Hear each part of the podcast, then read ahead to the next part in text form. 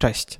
Tutaj podcast Są Fale, czyli nowy projekt podcastowy Filmawki, w którym będziemy analizować wybrane trendy i zjawiska w polskim kinie ostatnich lat. Ja nazywam się Kamil Walczak, a po drugiej stronie mikrofonu jest Joanna Stachnik. Podcast realizujemy we współpracy z 48. Festiwalem Polskich Filmów Fabularnych w Gdyni. Na początku opowiemy o koncepcie naszego podcastu. Cztery odcinki, cztery duże bloki tematyczne i mnóstwo filmów z ostatnich pięciu lat. Będziemy także wspominać w ramach kontekstu o wcześniejszych produkcjach, ale zależy nam na możliwie szerokim zarysowaniu, jak wygląda współczesne polskie kino. W odcinku pierwszym zajmiemy się kinem queerowym, a szerzej reprezentacją osób LGBT w polskim kinie oraz wybranymi strategiami oporu. Opowiemy także o tym, czym jest queer jako taki. Zapraszamy. I myślę, że w tym momencie możemy zacząć od takiego kącika teoretycznego, by było już zagajenie o tym, czym jest queer jako taki. I bardzo często możemy się spotykać w dyskursie publicznym z utożsamianiem trochę osób LGBT z osobami queerowymi, czy dodawaniem literki Q do akronimu LGBT. I to jest, jeśli chodzi o taki pragmatyzm, słuszne, e, ale chcielibyśmy się skupić na tym, jaka jest różnica między studiami gejowsko-lesbijskimi, czyli takimi bardzo tożsamościowymi, które opierają się na identyfikacyjnych grupach. W tym przypadku oparte one są na pewnym wspólnym mianowniku w postaci e, seksualności, i czym to różni się od e, studiów queerowych, które są nieco młodsze i e, odróżniają się od studiów gejowsko-lesbijskich? Wydaje się, że takim głównym czynnikiem wyróżniającym jest to, że studia gejowsko-lesbijskie trochę starają się tropić e, coś, co nazywają tożsamością homoseksualną. To znaczy, mimo że nie mamy wprost powiedziane, że dana postać jest gejem lub lesbijką, to autorzy na przykład śledząc e, historię literatury, historię filmu, historię sztuki ogólnie, mm, starają się znaleźć pewne tropy, które sugerowałyby to. I dobrym tego przykładem jest coś, co w maskaradach męskości przywołuje Sebastian Egielski. E, my będziemy się powoływać trochę na tę książkę. Przykładowo w kinie Krzysztofa Zanussiego, które opisywała Małgorzata Sadowska i Bartosz Żurawiecki na początku lat 2000 w artykule Barwy ochronne, czyli kino seksualnego niepokoju, E, mamy interpretację e, kina Zanussiego w takim kluczu, no właśnie powiedzielibyśmy w stylu studiów gejowsko-lesbijskich. To znaczy mamy poszukiwanie wśród tych bohaterów, najczęściej męskich, bo to kino Krzysztofa Zanussiego, które jest bardzo męskie, jakichś tropów sugerujących, że te postacie skłaniają się do jakichś związków homoerotycznych i Wydaje się, że czymś, co charakteryzuje tego typu nastawienie badawcze, jest pewien esencjalizm, to znaczy poszukujemy tożsamości homoseksualnej, ale co to w ogóle znaczy? Wydaje się, że w, w myśl tych studiów jest jakaś stała tożsamość homoseksualna, to znaczy szukamy jakichś stałych tropów e, i trochę podejrzliwy sposób staramy się je znajdować w różnych tekstach kultury, które nie mówią nam tego wprost. Więc chyba głównym problemem takich studiów tożsamościowych byłby ten esencjalizm. E, no a co na to mówi queer? Ze względu na to, że teoria queer ucieka od prostych podziałów, y, dużo łatwiej jest o uproszczenia niż w innych kwestiach. Jednak próbując ją zdefiniować, nie opiera się ona na binarnym podziale płciowości i seksualności ucieka od doraźnych klasyfikacji, stabilnej tożsamości i właśnie w przeciwieństwie do kwestii tożsamościowych nie można zawrzeć jej w jednym słowie. Opiera się ona na tym, że seksualność, styl życia i tożsamość są płynne. Powołując się ponownie na Sebastiana Jagielskiego, kategoria queer opisuje każdą seksualność, która nie jest definiowana jako heteroseksualna, prokreacyjna monogamia. Queer stawia więc opór przeciwko normalizacji, a normę w tym wypadku ustanawia heteroseksualność, jako seksualność umieszczona w centrum. W teorii queer płeć traktowana jest jako konstrukt społeczny i kulturowy. Oznacza to, że jako jednostki jesteśmy przyuczani do konkretnych zachowań i schematów myślenia, czego przykładem może być dobrze widziany przebieg związku. Określono czas, po którym wypada się zaręczyć, a następnie wziąć ślub, a następnie mieć dzieci. Powielając te schematy, prowadzimy do ich utwierdzania w społeczeństwie. Będziemy mówić o e, filmach, w których trochę szukamy takich wątków queerowych, choć oczywiście mm, jak wyjdzie z naszej analizy, e, ciężko o takie filmy, przynajmniej o takie w czystej formie, tak? Ale jeśli mielibyśmy wybrać takiego patrona albo matronkę tego naszego zestawienia, to zdecydowaliśmy się na wybór Córek Dancingu e, Agnieszki Smoczyńskiej. Co prawda z 2015 roku, ale wydaje się, że ten film najlepiej uchwytuje pewną taką estetykę queerową, cokolwiek by to znaczyło. A za co to znaczy? W moim rozumieniu jest to pewne przekraczanie norm estetycznych, co w córkach dancingu objawia się w kampie i kiczu, zwłaszcza w występach muzycznych, kiedy taka epatacja czymś, co może w nas wzbudzać taki dyskomfort estetyczny i jak na to patrzymy, możemy uznać, nie, to nie jest ładne. Bo właśnie queer nie ma być ładny. Queer ma wzbudzać jakieś emocje.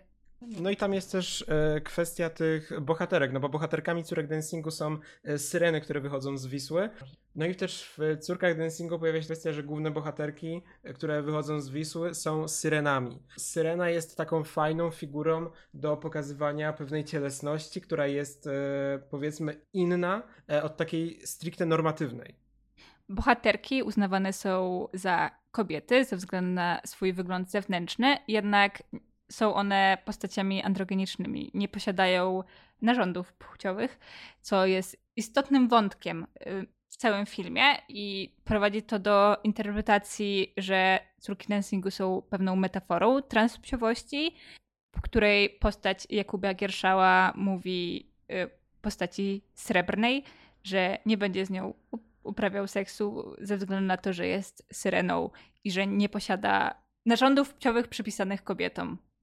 No więc jakby z jednej strony mamy tutaj kwestie takie stricte e, estetyczne, tak, pod względem wizualiów, no ale mamy też te kwestie krytyczne, kiedy wczytać się w sam tekst. Dla mnie w sumie jest to ciekawa rzecz pod względem, że to jest rok 2015 i to będzie duże słowo, ale mam wrażenie, że Polska nie była gotowa na to w 2015 roku i że dopiero teraz te studia queerowe aż tak się rozwinęły, że jesteśmy w stanie zobaczyć, co Agnieszka Smoczyńska miała na myśli.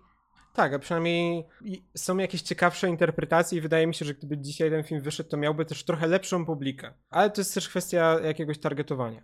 Ale wydaje mi się, że moglibyśmy zacząć od e, najbardziej dominującego, jeśli chodzi o widzialność e, wątku queerowego w polskim kinie, czyli o wątków gejowskich.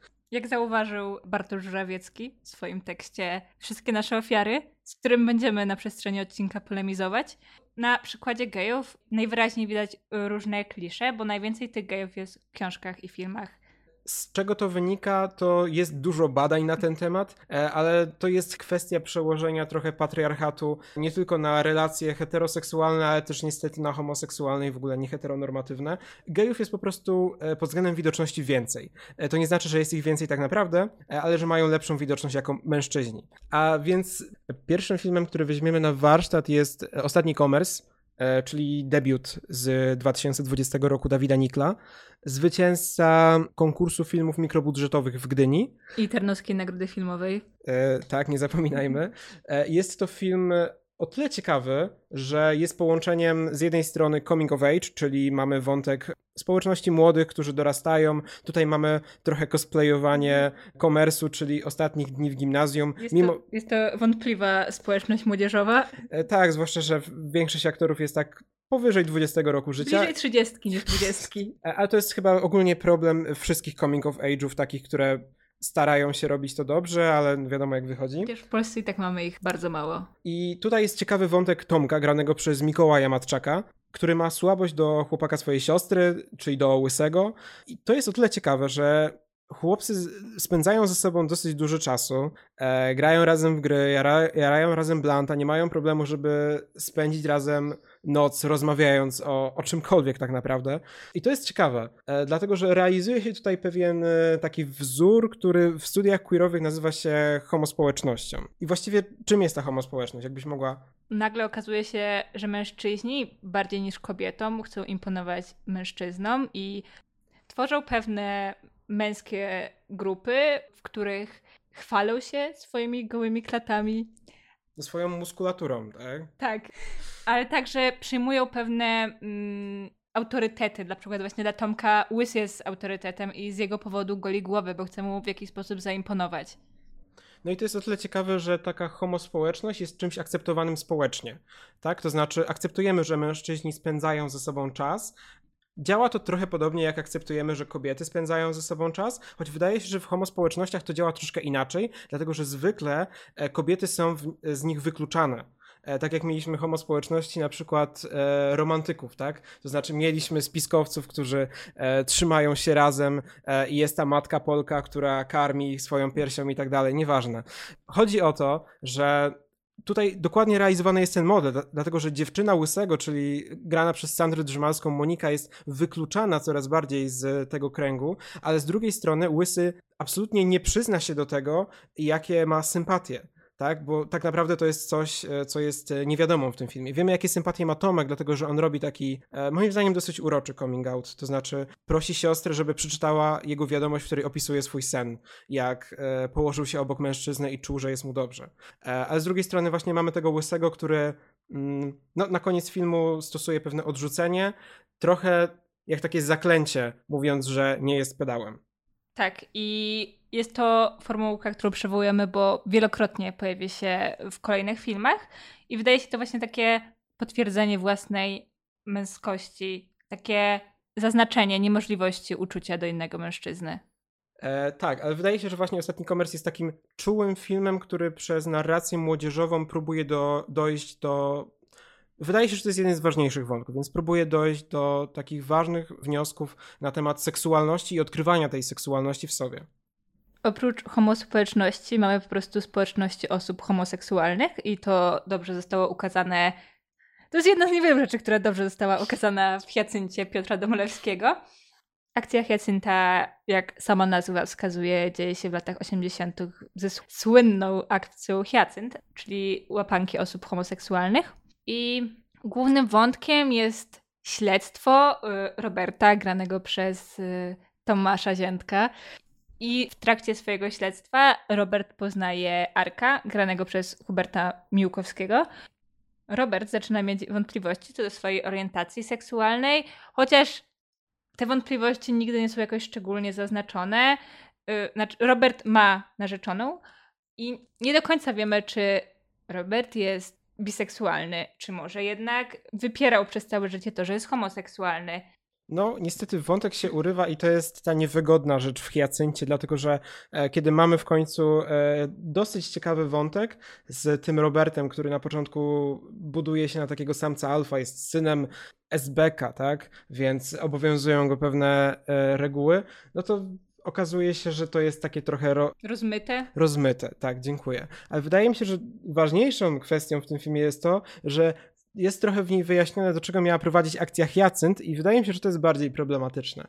Mamy tam y, kwestię tego, że bogaci geje stręczyciele spędzają młodych do swojej willi, a, a finalnie okazuje się, że wysoko postawionym gejem, który doprowadził do usunięcia wszystkich świadków, to co bada Robert i to co tuszuje SB, był e, dygnitarz partyjny grany przez Jacka Poniedziałka. I właściwie tyle.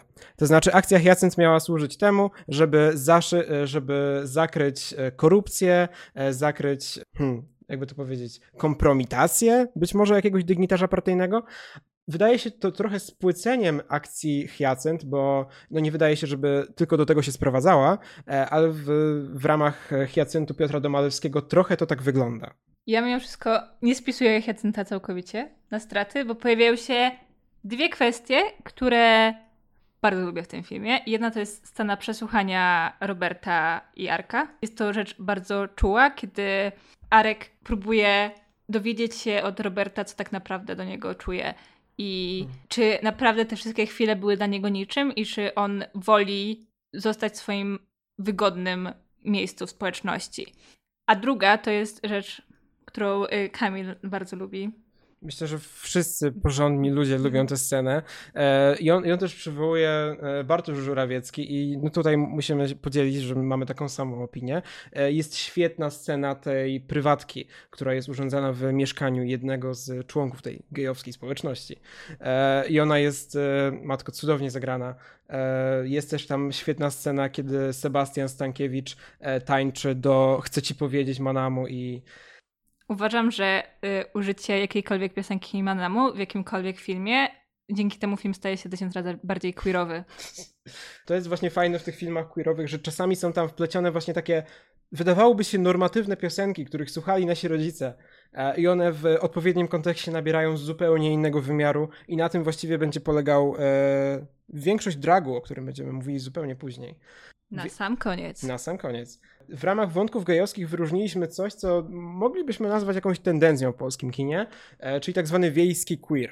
Wydaje się, że najbardziej znanym przedstawicielem wielkiego queeru są wszystkie nasze strachy Łukasza Rondudy i Łukasza Guta, przede wszystkim ze względu na zwycięstwo w konkursie głównym w Gdyni w 2021 roku. No tak, bo mamy tutaj do czynienia z konceptem artystycznym, bo nie do końca biografią, na temat Daniela Rycharskiego. Daniel Rycharski jest e, takim dosyć znanym polskim artystą sztuki współczesnej. U niego charakterystyczne jest to, że jego prace, jego instalacje są bardzo często jakoś związane ze społecznością lokalną, czy to e, ze względu na ich funkcjonalność, e, dlatego że takie jego prace jak e, strachy na przykład, one mają takie podwójne znaczenie. Z jednej strony one mają służyć jako odstraszanie na dziki, tak, więc wpisują się w taki krajobraz wiejski, ale z drugiej strony bardzo znaczące jest to, z czego zostały wykonane te strachy. Strachy przyjmują formę krzyży, na których zostały powieszone ubrania lub części ubrań osób LGBT, które zostały zszyte przez y, osoby z krówka i które nie wiedziały o tym, że zszywają ubrania osób LGBT. No i stąd też nazwa e, Wszystkie nasze strachy, ale wydaje się, że ten wątek zarysowany przez te instalacje jest trochę kluczowy dla tego, co się dzieje, bo nie będziemy tutaj omawiać całego filmu, ale wydaje się, że ten wątek połączenia mm, środowiska lokalnego, lokalnej wspólnoty wiejskiej, która jest z zasady trochę bardziej konserwatywna e, i też o wiele bardziej katolicka niż społeczność miejska, z taką perspektywą queerową, alternatywnego trybu życia, bo Rycharski nie ukrywa się z tym, że jest gejem, tak? E, wszyscy o tym wiedzą. On ma te Właśnie miałam mówić, że w szczególności widać to, ponieważ przez cały film nie zdejmuje dresu z takimi tęczowymi paskami i tam pada słynne zdanie LGBT odpad, kiedy po prostu jeden z pasków się odpruwa. Tak, i to mówi e, babcia. E, która Daniela. jest sojuszniczką Daniela, jedyną chyba, w, jedyną oprócz ludzi z miasta to też dobrze określa tę opozycję między miastem a wsią, którą widać w tych filmach, które określiliśmy mianem wiejskiego queeru. No bo oczywiście ta społeczność wiejska du dużo różni się, zwłaszcza od takiej Warszawy, a to jest e, ten e, punkt zestawienia we wszystkich naszych strachach. I wydaje mi się, że ważnym pytaniem, jakie zadają wszystkie nasze strachy, jest to, na ile ta queerowość może być czymś indywidualnym, bo o wiele łatwiej jest to robić w mieście, gdzie możemy wyrażać samego siebie, a na ile ona może być zbiorowa i na ile te działania rycharskiego mają jakoś prowadzić do unienormatywizowania tego, co dzieje się na wsi, pokazania, że można tam żyć także w inny sposób i że tym, co tak naprawdę świadczy o przynależności do wspólnoty, jest współtworzenie tej wspólnoty, bo to nie jest tak, że Rycharski w jakikolwiek sposób od, odcina się od niej, wręcz przeciwnie, on często jest adwokatem tej wsi ze względu na, no, choćby na ten przywilej, który ma jako artysta. Chociaż z drugiej strony Rycharski w pewnym momencie y, staje się wręcz Jezusem tej społeczności, który, no to widać nawet na, nawet na plakacie i w trakcie filmu, on po prostu w pewnym momencie zaczyna nieść krzyż przez ulicę Warszawy i jest to silny wątek mesjanistyczny. To jest właśnie ten wątek, którym ja bym się kłócił, bo wydaje mi się, że to jest ten problem o czym pis pisał Żurawiecki, połączenia tej etyki katolickiej z queerowością, co według niego jest niemożliwe, według mnie jest trochę bardziej możliwe, dlatego, że Rycharski bierze ten krzyż nie dlatego, że uznaje siebie za kogoś takiego jak Jezus, tylko dlatego, że według etyki katolickiej każdy niesie jakiś krzyż i właściwie Rycharski przyjmuje za siebie po prostu część win, że jakaś e, osoba, w tym przypadku Jagoda, popełniła samobójstwo, dlatego, że była szykanowana w jego wsi. Może wybrzmiałoby to trochę bardziej, gdyby ten wątek Jagody był bardziej rozwinięty w jakiś sposób, bo ona w zasadzie popełnia samobójstwo po 10 minutach filmu, kiedy my mamy z nią jedną, dwie sceny. Jedną scenę, kiedy śmieje się ze swoją dziewczyną w aucie, a drugą, kiedy jest już widocznie czymś zdenerwowana i my nawet nie mamy czasu dowiedzieć się, że ona była w jakiś sposób szykanowana przez swoją społeczność. No ja bym to bronił o tyle, że mamy trochę perspektywy Rycharskiego i mamy taki podobny szok jak Rycharski, że miało, że niby wszystko było dobrze, a nagle dowiadujemy się, że coś nie było dobrze i on to odkrywa trochę, no jak już jest za późno. Więc jakby ja rozumiem te zarzuty, rzeczywiście tej jagody mogło być trochę więcej, bo też wydaje mi się, że dobrze zakreślona postać była. Wciąż ja bym bardziej stawał po stronie wszystkich naszych strachów, w sensie, że to jest film, który w dobry sposób próbuje pogodzić te zwaśnione strony. I to jest, to jest film, który staje trochę po takiej stronie, powiedzmy, symetrystycznej. W tym dobrym sensie. W tym dobrym sensie. Czy strona symetrystyczna może być dobra w jakimkolwiek sensie? Znaczy, no ja, ja się śmieję z tego symetryzmu, mm. ale no chodzi o to, że nie, nie stara się mówić wprost, że nie osoby e, queerowe nie należą do kościoła katolickiego, a jeśli kościół tworzy wspólnotę, tak jak mówi Rycharski i tak jak mówi wiele osób należących do kościoła, to być może to one powinny ustalać, kto do niego przynależy. Ale to jest po prostu taka kwestia, która wydaje mi się, że dla tego wiejskiego queeru jest ważna, bo świadczy o tym, jak bardzo istotna jest wspólnota. Bo w takiej wspólnocie, jak we wszystkich naszych strachach, każdy zna każdego. Wspomniane przez nas kwestie pojawiają się także w słoniu Kamila Krawczyckiego, który jest bardziej kameralnym filmem pod wieloma względami, ale też często jest określany jako bardziej afirmatywny i mimo wszystko w swoim dźwięku pozytywny w jakiś sposób.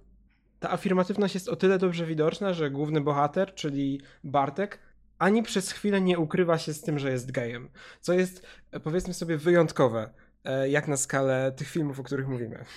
Co nie znaczy, że nie spotyka się z agresją ze strony swojego środowiska, ponieważ wielokrotnie dochodzi do różnego rodzaju konfrontacji, do nawet do zwolnienia z pracy i trudności w funkcjonowaniu ze względu na plotki we wsi. Ale one pojawiają się dopiero wtedy, kiedy jakby ta jego, e, jakkolwiek to zabrzmi, orientacja się uaktywnia. To znaczy dopiero wtedy, kiedy znajduje jakiegoś partnera.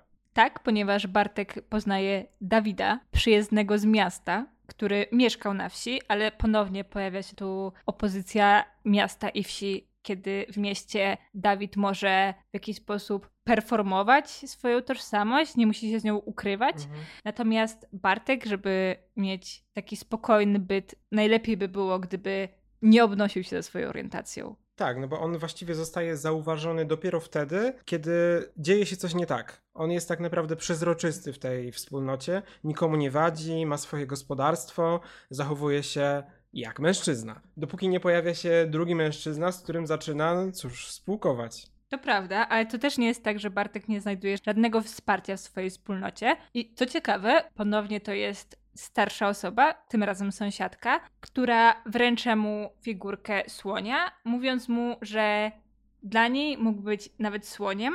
I mimo, że wątek religijny w słoniu nie jest na pierwszym planie, to pojawiają się pewne subtelne ujęcia, kiedy na przykład właśnie figurka słonia została położona obok obrazu z Matką Boską, tworząc jakąś kontrastową instalację. A czy na pewno ten wątek religijny się jakoś tam pojawia? E, pojawia się chodzenie do kościoła, ale nie mamy jakiejś postaci plebana, który zaczyna mówić, że tak nie wolno. E, nie mamy też ujęć kościelnych, ale na pewno mamy pewną, pewien wątek związany na przykład z realiami politycznymi, które miały wtedy miejsce. E, na przykład pojawiają się pewne zasłyszane w telewizji wieści o uchwałach Stop LGBT, czyli tych samorządowych kart praw rodziny sygnowanych przez Ordo Juris. Więc mamy pewne napięcie które dzieje się w całym kraju, że takie osoby nie do końca są chciane, e, a przynajmniej nie do końca chce się, żeby były widoczne, bo wydaje się, że ta widoczność jest tutaj niezwykle istotna. Wydaje mi się, że w słoniu interesujące jest także zaznaczenie granicy wychodzenia poza pewną normę, ponieważ orientacja seksualna Bartka jest niedopuszczalna. Jednak kiedy jego siostra odchodzi od tradycyjnego modelu rodziny i prawdopodobnie będzie wychowywać dziecko bez partnera, jest to, już, jest to już akceptowalnie społeczne. No i pozostaje jeszcze kwestia e, zakończenia w słoniu, to znaczy, że główny bohater decyduje się właściwie opuścić tę wspólnotę e, i wyjechać z niej, jako że nie czuje się już bezpiecznie i nie czuje się już mile widziany w niej. E, więc trochę postanawia iść tropem Dawida, który już dawno opuścił tę wspólnotę właśnie z tych powodów. Honorowo wspomnimy jeszcze jeden Krótki, co prawda, metraż, ale o tyle istotny, że wygrał główną nagrodę wśród krótkich metraży w Gdyni przed rokiem, e, czyli o filmie Skowet Bartosza Brzezińskiego, który wydaje się, wpisuje się dokładnie w tej tendencji, o których mówimy, czyli w tendencję wiejskiego queeru, ale robi to w sposób, który odbiega od e, tych ciekawszych wersji, które, które, których właśnie mówiliśmy. Poniekąd wpisuje się w konwencję Tomasza Wasilewskiego, tylko że przeniesioną z miasta na wieś, ze względu na to, że główny bohater, Kuba, odczuwa presję rówieśniczą i wielokrotnie udaje pociąg do kobiet, jednak okazuje się, że tak naprawdę pociągają go mężczyźni i jest to znajomy ze wsi, który ponownie przyjeżdża po chwilowej nieobecności i jak dowiadujemy się, tych chłopaków coś łączyło wcześniej, jakaś relacja seksualna. I ostatecznie wszystko to wychodzi na jaw i ponownie dochodzi do zbliżeń między nimi, jednak cały czas robią to w ukryciu. Mimo to w pewnym momencie sytuacja wymyka się im spod kontroli i dowiaduje się o tym ich społeczność i zostają wykluczeni, dochodzi do bójki. Prawdopodobnie dochodzi do śmierci chłopaka Kuby, a to wszystko nakręcone zostało w czerni i bieli, żeby dodać tego dramatyzmu. Czyli jest to po prostu przykład smutnego polskiego filmu o gejach. Tak, tylko że na wsi. Mm, więc wydaje się, że Skowyt jest tutaj, nie wiem czy to będzie dobre słowo, ale najbardziej konserwatywny. W tym sensie, że najbardziej pozostaje w pewnym schemacie tego, jak, jak są portretowane tego typu wątki, bo ja szczerze mówiąc, jak pierwszy raz oglądałem Skowyt, miałem poczucie, że już to widziałem wiele razy i że to zupełnie nic nie dodaje i to wręcz cofa nas trochę do sytuacji, jakbyśmy zatrzymali się w tej Polsce transformacyjnej, która dopiero odkrywa, że istnieje coś takiego jak tożsamość homoseksualna. No, mam wrażenie, że to jest też trochę obraźliwe względem mieszkańców wsi, bo jakkolwiek zdaję sobie sprawę z ich konserwatyzmu, jednak Bartosz Brzeziński poszedł trochę po bandzie i poszedł trochę na łatwiznę, szczerze mówiąc, portretując to aż w tak jednoznaczny sposób. Wydaje mi się, że już problemem przestają być nawet same wypowiedziane rzeczy w filmie, ale także metafory, które się tam pojawiają, gdzie na przykład wspólna kradzież śliwek w sadzie jest jakąś metaforą zakazanego owocu, zakazanej relacji. No tam też pojawia się ta kwestia całowania w kościele, więc znowu mamy takie e, balansowanie na granicy, no bo tutaj z jednej strony można, z drugiej nie można. W Skowycie ponownie pojawia się wypieranie swojej seksualności i nasza magiczna formułka Nie jestem pedałem, która ponownie pada wtedy, kiedy granicą dla mężczyzny są czynności seksualne inne niż całowanie i że to jest ta granica, która testuje ich męskość. No i też ta formułka pojawia się, o czym nie wspomnieliśmy, we wszystkich naszych strachach e, i pojawia się też w słoniu. E, bo w słoniu ta kwestia tego, czy główny bohater jest pedałem, także wciąż wraca i ona jest cały czas e, w jakiś sposób interpelowana przez osoby z zewnątrz, tak? To znaczy one pytają i główny bohater musi odpowiedzieć, że nie, dlatego że jeśli odpowie, że tak, to zupełnie wyklucza się z tej wspólnoty.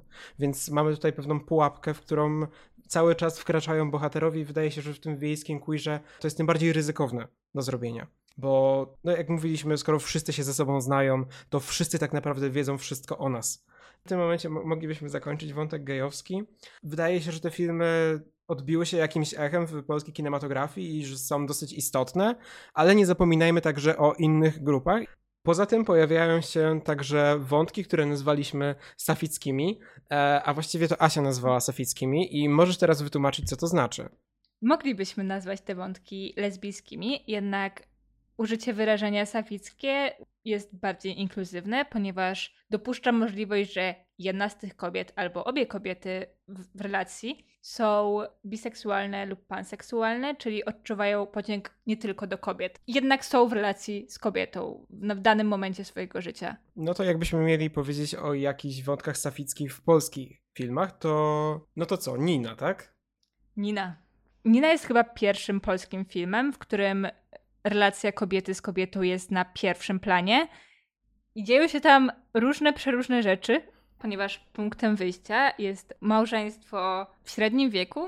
Nina, tytułowa Nina, yy, grana przez Julię Kijowską i Wojtek, grany przez Andrzeja Konopkę, poszukują surogatki do urodzenia dziecka. I znajdują Magdę, Elizę Cembel, która okazuje się lesbijką rodzi się pewne napięcie pomiędzy Niną i Magdą. Nina zakochuje się w Magdzie i przeżywa swój pierwszy raz z kobietą. No i mamy tutaj, e, tak jak Asia powiedziała, napięcie, dlatego że Wydaje się, że Nina nie chce do końca zrywać z Wojtkiem. Nina co prawda zaprzecza, że jest bi, po prostu mówi, że zakochała się w osobie Magdy, e, stąd ta fraza, że jest magdoseksualna, co jest e, sprytne, prawda? E, ale chyba nie za bardzo tak to działa, e, więc to też wydaje się, że jest wkład Olgi Hajdas, która w wywiadach podkreślała, że to nie jest wątek e, LGBT, to nie jest wątek lesbijski, dlatego że Nina po prostu zakochała się w osobie i Magda mogłaby tak naprawdę być równie dobrze facetem. Ale myślę, że możemy to odłożyć na bok, dlatego że Olga Hajdas nie jest nam potrzebna w tym momencie. Śmierć autora. Śmierć autora, bo to jest taki dyskurs trochę uniwersalistyczny, ale po co to komu? Wydaje się, że sposób życia, jaki prowadzi E, Magda jest dla niej czymś ciekawym, dlatego że dla on Niny jest czymś ciekawym. Jest dla Niny czymś ciekawym, dlatego że on zupełnie odbiega od tego, jak ona sobie wyobraża życie. To znaczy, ona chce być matką, chce wychowywać dzieci, e, ma stabilną pracę. Z kolei Magda, no nie ma stabilnej pracy. Ona pracuje podobnie jak bohaterka, o której zaraz powiemy, na kontroli w lotnisku. Chodzi do klubów nocnych, klubów dla lesbijek. Czasem ma jakieś one night standy, czyli E, uprawia seks bez zobowiązań e, i w ogóle nie myśli o dziecku, tak? To znaczy ona nawet nie jest chętna, żeby być tą surogatką. E, po prostu Nina i Wojtek trochę próbują ją przymusić do tej roli, co jest dosyć niezręczne, tak to wychodzi w filmie, ale sens jest taki, że Magda prezentuje czymś... Przeciwieństwo tak, heteronormy. Tak, prezentuje jakieś przeciwieństwo heteronormy. Ta inność Magdy objawia się również w sposobie ubierania, ponieważ ona nosi takie ciężkie buty, zakłada kaptur na głowę, w przeciwieństwie do Niny, która ubiera się w taki stereotypowo kobiecy sposób. Ten jej imidż e, Magdy wydaje się dla niej czymś atrakcyjnym, czymś nowym, czymś, co dopiero poznaje i czymś, co być może zaczyna jej się podobać. Jak już wspominaliśmy, Magda z Niny pracuje na lotnisku. Tak samo jak Natalia z kontroli Nataszy Parzymies. Co warto zaznaczyć, kontrola jest nie jednym, ale jednym z nielicznych seriali, które będziemy tu omawiać.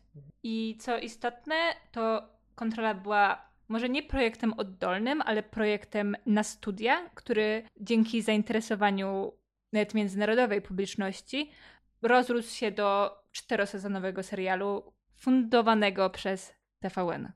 Tak, a konkretnie można go znaleźć na playerze i no Kontrola jest ciekawa, e, chyba ze względu na, głównie na metraż, to znaczy bardzo fajnie ogląda się odcinki, które trwają 10 minut, e, ale nie, tak serio, to jest ważne ze względu na to, że mamy tutaj wprost powiedziane, że jest osoba, która jest bi, czyli Majka, e, jest osoba, która jest lesbijką, czyli Natalia. I właściwie te cztery sezony to jest przejście przez ich, powiedzmy, perypetie e, romantyczne. E, perypetie Tutaj to jest chyba dobre słowo, dlatego że. One ciągle się powtarzają. One ciągle się powtarzają. W każdym sezonie schemat jest taki sam, że albo jedna z dziewczyn się odcina od drugiej i dopiero na końcu sezonu do siebie wracają, albo druga się odcina od drugiej i zachodzi ten sam scenariusz. Więc być może bywa to nudne po jakimś czasie, choć wydaje mi się, że jest tam parę ciekawych wątków. Na przykład w drugim sezonie pojawia się dosyć uroczy moim zdaniem wątek queerowej wigilii, czyli takiej wigilii, którą e, Majka wraz ze swoimi znajomymi organizuje dla no, osób, które nie mają się gdzie podziać. To znaczy, były wyrzucone ze swojego domu, e, są wdowami, e, albo po prostu nie mają przyjaciół, e, ale chciałyby spędzić jakoś ten czas razem. To są te fajne wątki, które pojawiają się czasem w kontroli, choć ten drugi sezon kontroli jest jeszcze powiedzmy taki ułożony jeszcze tam dzieją się rzeczy, które i tych powtórzeń nie jest na tyle dużo, żeby jeszcze się znudziły. Z kolei trzeci i czwarty sezon udaje, że po części jest czymś nowym i innym, dodając różne urozmaicenia, na przykład dziecko Majki lub wyjazd na Erasmusa. Wszystko to zaczyna się robić trochę problematyczne. Samo ujmowanie biseksualności Majki jest dla mnie wątpliwe, ze względu na to, że ponieważ jedyną kobietą, do której odczuwa on, ona pociąg na przestrzeni całego serialu jest właśnie Natalia i tylko do niej ona wraca. Tak to umawia się z samymi mężczyznami. I też dochodzi wątek yy, Natalii, która jest zazdrosna i o mężczyzn, i o kobiety, ponieważ wydaje się to być pewnym homofobicznym stereotypem, że jeśli twoja dziewczyna okaże się biseksualna, to znaczy, że już musisz martwić się za każdym razem, jak wyjdzie z domu, czy, czy ka o każdego mężczyznę i o każdą kobietę, a tak to możesz martwić się tylko o jedną płeć, o kontakty społeczne z jedną płcią. Wydaje mi się, że w społecznościach queerowych wychodzimy po to za tą heteroseksualną normę, o której wspominaliśmy. No ale wciąż jest to jakby związek monogamiczny, nie? ale rzeczywiście masz rację pod tym względem, że Majka zostaje przedstawiona jako taka osoba heteroseksualna i natalioseksualna, tak? E, jakby to powiedziała Olga Hajdas. Więc no, to, jest, to jest problematyczne, choć to jest związane trochę z tym, jak e, czasami wątki queerowe bywają e, instrumentalizowane fabularnie, ale o tym powiemy zaraz. Wątek saficki pojawia się w jeszcze jednej produkcji, tak to zaklasyfikowaliśmy, czyli w Czarnej Owcy Aleksandra Pietrzaka, e, filmie, który moim zdaniem jest niesłusznie uznawany za złą komedię, e, ale to jest może moja jakaś słabość do Aleksandra Pietrzaka, bo na Juliuszu też się czasem śmiałem, przepraszam. E, I w tym filmie Mamy tutaj wątek Magdy, granej przez Magdalenę Popławską, czyli matki i żony, która po 25 latach pożycia małżeńskiego, właściwie w dniu rocznicy, autuje się jako lesbijka, bo już po prostu nie może wytrzymać z ukrywaniem się w szafie. E, I właściwie efektem tego jest opuszczenie rodziny, zaczęcie randkowania e, na Tinderze i szukanie drugiej połówki. Mm, co właściwie jej się udaje e, po paru przygodach, ale jednak ważny wątek e, narracyjnie to jest właśnie to opuszczenie rodziny, e, zwłaszcza w takim newralgicznym momencie, kiedy jej syn spodziewa się dziecka ze swoją partnerką. Ten syn zachowuje się nieodpowiedzialnie, bo, jest youtuberem, e, który właśnie ma wyjechać na wielki wyjazd, ale jest głupim nastolatkiem. Jest głupim nastolatkiem, choć ma 20 parę lat. No i pojawia się to jest ciekawe, na to zwraca znowu uwagę Żurawiecki, trochę stawiając ten film na piedestale jako bardzo dobra reprezentacja. Nie wydaje mi się, żeby to było aż tak dobrze, ze względu na rzeczy, które powiemy zaraz, ale pojawia się pewien resentyment męża, Arka, granego przez Arkadiusza Jakubika, który ma za złe żonie zostawienie rodziny samej, ale on nie ma jej za złe tego, że wyautowała się jako lesbijka albo że czuje inny pociąg seksualny. On czuje po prostu bardzo duże zagubienie w związku z tym, co się stało, ale nigdy nie wyrzuca jej orientacji, wyrzuca jej opuszczenie rodziny.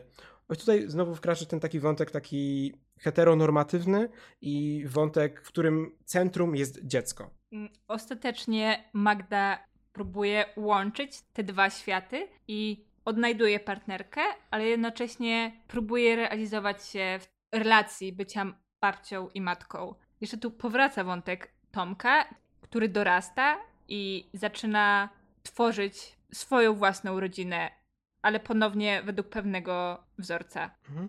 Wydaje mi się, że w Czarnej Owcy, i to jest problematyczne, takim miernikiem dorastania jest e, po prostu założenie własnej rodziny i wzięcie odpowiedzialności za to, że partnerka jest w ciąży.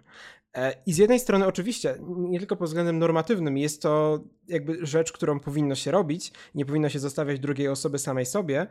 Z drugiej strony, mamy bardzo silny nacisk w Czarnej Owcy położony na taką normatywną rodzinę. I nawet jeśli nie jest to heteronormatywna rodzina, to ta rodzina musi mieć po prostu na piedestale samą siebie jako wartość. E, Tomkowi nie zostaje tak naprawdę postawiony jakikolwiek wybór między tym, czy chce realizować swoją karierę, czy chce pomagać swojej rodzinie, tak naprawdę rodzice przymuszają go do tego, żeby został w domu i opiekował się Asią, czyli swoją e, partnerką. To nie jest do końca jego wybór. Że on niekoniecznie dorasta sam z siebie, bo uznaje to za słuszne i etyczne, tylko tak. zostaje mu to narzucone z góry. Tak, no i też on nie, nie ma żadnej alternatywy pod tym względem, że on nie ma innego sposobu na realizowanie własnego życia. Jest youtuberem. Ale tak pod względem założenia rodziny, on nie ma wyboru, on musi założyć tę rodzinę, skoro coś takiego się tak. stało. Powoli z kwestii orientacji przejdziemy do kwestii tożsamości płciowej, jednak pamiętając, że queer jest płynny, nie zapominamy, że to także jest rzecz płynna i to także będzie się pojawiać w wątkach w omawianych przez nas produkcjach. Przechodząc do kwestii tożsamościowych, e, weźmiemy na tapet literkę T, e, a ze względu na to, że reprezentacja osób transpłciowych w polskim kinie jest, nie istnieje. Nie istnieje. No właściwie istnieje, no bo pojawił się w tym roku e, film Fanfic na podstawie prozy Natalii Osińskiej w reżyserii Marty Karwowskiej. E, jest to film wyprodukowany dla Netflixa, w którym w głównej roli została obsadzona osoba niebinarna, czyli Alin Szewczyk. Już samo to wydaje mi się ciekawe i jakoś świadczące o wytworzeniu się pewnej wrażliwości. I o tym, że jakieś rzeczy idą do przodu e, i że powinno się zwracać uwagę, kogo obsadza się w głównej roli przy takich produkcjach. No i fanfic to jest tak naprawdę znowu opowieść coming of age, która jest osadzona w warszawskim liceum. Mm, e, mamy do czynienia z główną bohaterką w postaci Tośki, granej przez Alin Szewczyk, która stopniowo odkrywa, że lepiej czuje się z męskimi zaimkami w męskich ciuchach e, i pod męskim imieniem, jako Tosiek właśnie. E, I wydaje mi się, że to jest film, który dobrze ukazuje taki afirmatywny charakter pewnej korekty czy zmiany e, własnych zaimków, własnej tożsamości płciowej, właśnie ze względu na to, jaki daje, jaką daje to ulgę głównemu bohaterowi, czyli już Tośkowi, który oczywiście odczuwa pewną presję rówieśniczą ze względu na zmianę ubioru, odczuwa presję ze strony swojego rodzica, ze strony swojego ojca, ale odkrywa stopniowo, że od długiego czasu było coś nie tak w jego życiu i on w końcu odkrył, co to jest. I ta gender euforia, która jest pokazana gdzieś mniej więcej po pół godziny filmu, Tosiek razem z Leonem odbywają takiego tripa po Warszawie nocą, ukradzionym rowerem i dla mnie to jest cudowna sekwencja, która jest zwieńczona taką bardzo czułą sceną pocałunku. Ja mam dużo mniej ciepłych uczuć w stosunku do fanfika, ponieważ cierpi on przede wszystkim z powodu bycia adaptacją książki i wiele wątków zostaje urywkowo pokazanych i w pewnym momencie filmu zaczęłam się zastanawiać, czy ja przypadkiem nie przeskoczyłam o kilka sekund za daleko i nie pominęłam jakiejś sceny. I przez to, że właśnie pomijamy pewne wątki z książki, które były ważne, ale nie decydujemy się ich całkowicie wyciąć, tylko one pojawiają się na koniec filmu, jak na przykład silna feminizacja Tośka w dzieciństwie. Y, jako widzowie nie do końca wiemy, co się dzieje i odbiera to taką głębię i motywację bohaterów. Dlatego zmiana ubrań przez Tośka w filmie nie wybrzmiewa aż tak mocno, kiedy zrzuca te ubrania kodowane kobieco na ubrania kodowane męsko lub neutralnie. Znaczy, wydaje mi się, że to jest po części, przynajmniej po części, jakoś kwestia odczuć, dlatego że ja trochę kupiłem tę konwencję i kupiłem tę taką nagłą przemianę, bo ta przemiana w filmie jest pokazana jako bardzo nagła, to znaczy zupełnie przypadkowa. To by było ok, gdyby na sam koniec filmu nie powróciła scena, w której ojciec Tośka mu mówi, że przepraszasz za to, że zmuszał go do tego, żeby wyglądał jak jego matka. No tak, to jest trochę kwestia, że zostają nam streszczone rzeczy, które nie zostały nam pokazane i nie, zgodzę się, pewnie. Niemniej coś, co moim zdaniem zadziałało i działa tak trochę queerowo, to jest sam wątek tego fanfiku. Mam wrażenie, że ten wątek jest niedoceniany, a on fajnie gra z tym, że fanfic jest takim gatunkiem, który jest o tyle swobodny, że pozwala na dowolne tworzenie samego siebie i dowolne tworzenie otoczenia. I ta zamiana ról kulturowych, która pojawia się w fanfiku tworzonym przez Tośka, czyli e, on zostaje przedstawiony jako gwiazda, a Leon jako wkurzony kopciuszek, który wbija do niego i z którym Tworzy zespół. Tworzy zespół, ale też odczuwa do niego jakiś silny pociąg erotyczny. Wydaje mi się, że to jest fajnie zaznaczone w filmie. To nie do końca łączy się z fabułą, co prawda, ale fajnie pokazuje jakąś taką sferę pragnień, która nie może być wyrażona wprost, więc jest wyrażona poprzez literaturę. I nie łączy się to także z semantyką, ponieważ fanfiction, jak wskazuje sama nazwa, jest jakąś. Yy kreatywnym opowiadaniem, w której główną rolę obejmuje znana osoba, celebryta, a to, co tworzy Tosiek, jest po prostu opowiadaniem. I sama definicja fanfika, definiująca fanfik, tak jak przed chwilą powiedziałam, pojawia się w drugiej minucie filmu. Okej, okay. fanfic jest jakimś rodzajem opowiadania. Ma pewne cechy charakterystyczne, których fanfic Tośka nie spełnia.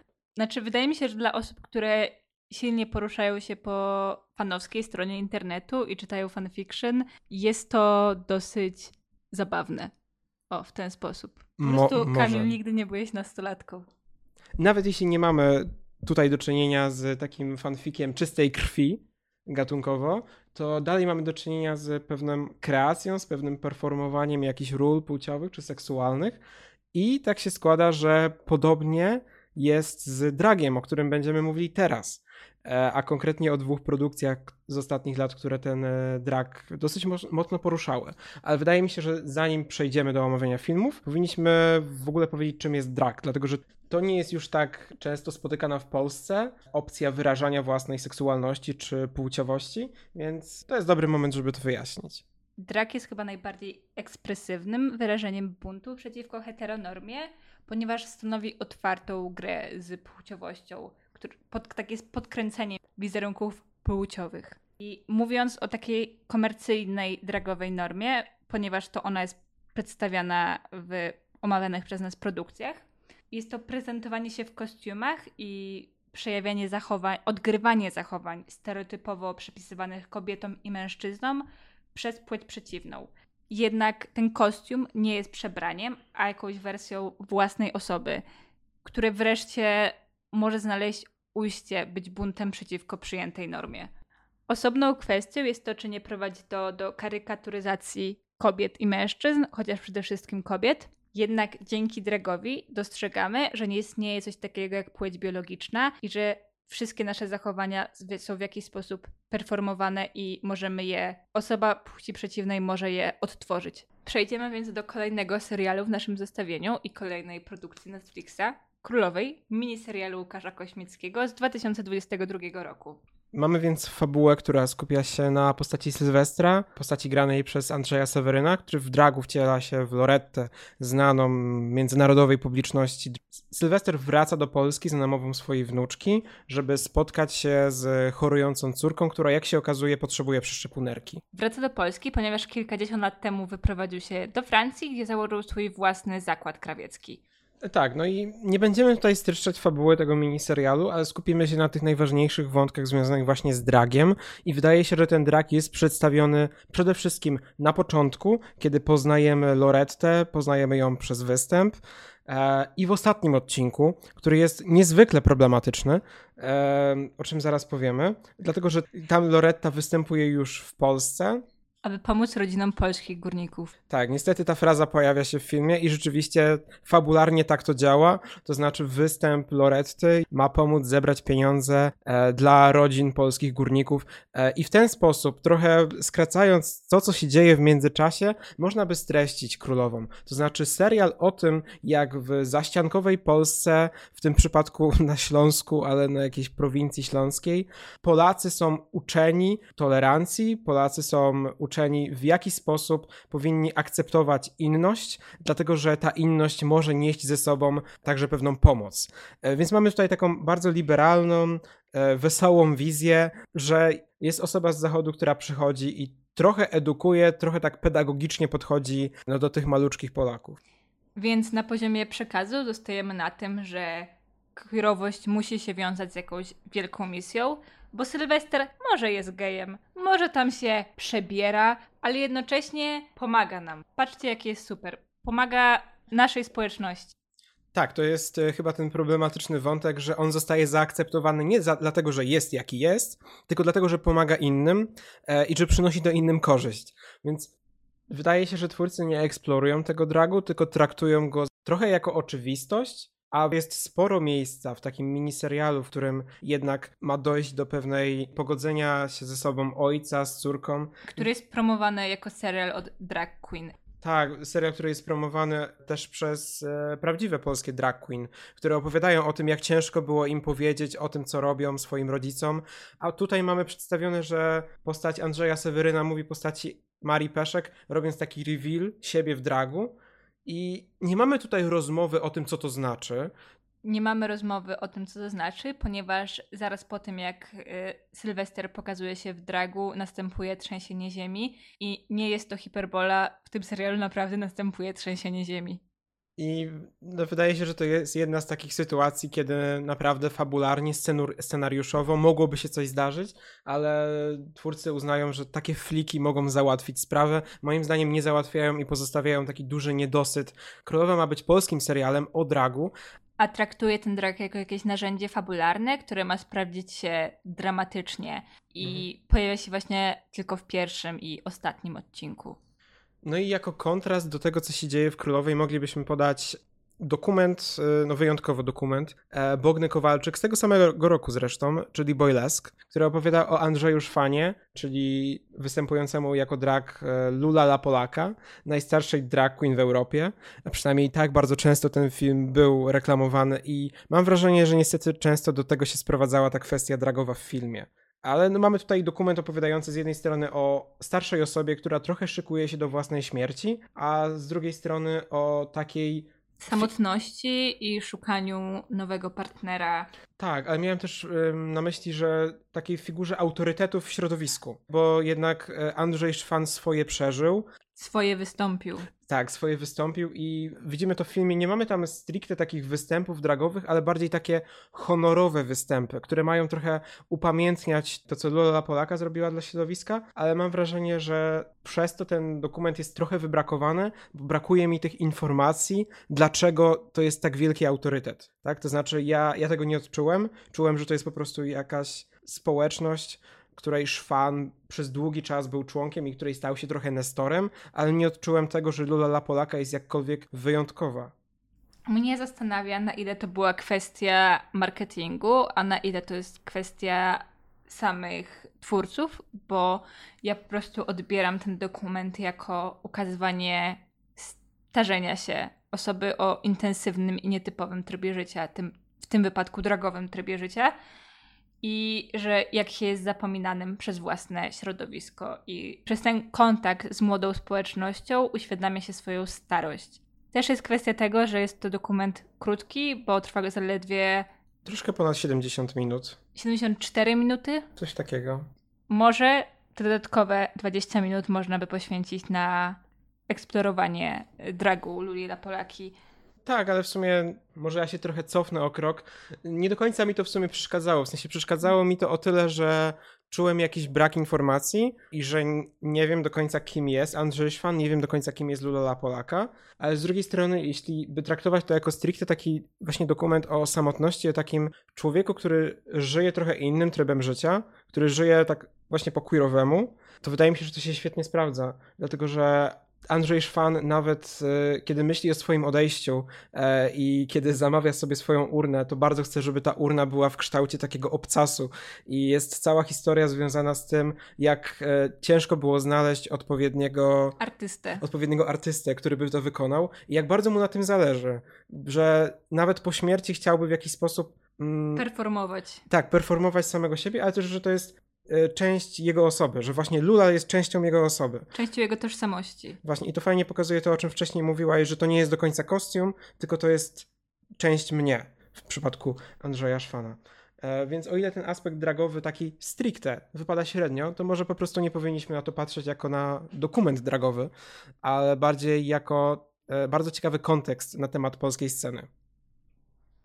W ramach epilogu Dotychczas mówiliśmy o filmach, które traktowały wątki queerowe dosyć krytycznie, które czyniły z nich jeden z głównych tematów filmu, ale nie będziemy udawać, że te wątki nie pojawiają się w filmach komercyjnych i że często nie są instrumentalizowane e, w zupełnie inny sposób niż w Królowej. One są po prostu używane jako twisty fabularne e, czy jako popychacze fabuły e, i wydaje się, że powinniśmy temu też poświęcić co najmniej chwilkę. Jako przykłady mogą posłużyć nam najświeższe produkcje, na przykład grane jeszcze w kinach Pole na zdrady 2, w których Tomasz Karolek występuje w jednej scenie w dragu jako Helena Trojańska. Postać Tomasza Karolaka jest coachem męskości i występ w dragu ma być testowaniem własnej męskości. Pada tam cytat wypowiedziany przez postać graną przez Tomasza Karolaka, że nie jestem kobietą, nie będę kobietą i nie udaję kobiety.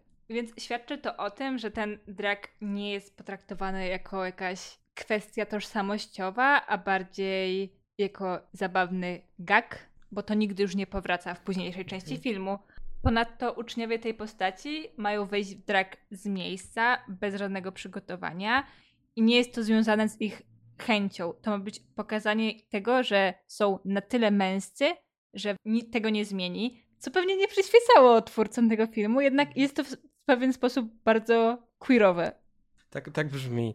Zresztą to, o czym mówisz, e, zwłaszcza jeśli nie jest tak potraktowane krytycznie, brzmi po prostu jak e, ładniej nazwany chłop przebrany za babę. Czyli coś, co zdarzało się już wcześniej, ale... Poradak na zdrady jeden. Ale nie, nie było nazwane dragiem, więc jakaś wieść się niesie, ta, ta nazwa jakoś przenika.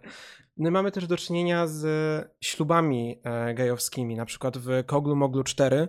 E, jakkolwiek zapomnijmy o tym filmie, to na końcu tego filmu pojawia się taka scena, e, w której dochodzi do bardzo afirmatywnego ślubu homoseksualnego. Zresztą podobnie w ślubie doskonałym z tego roku.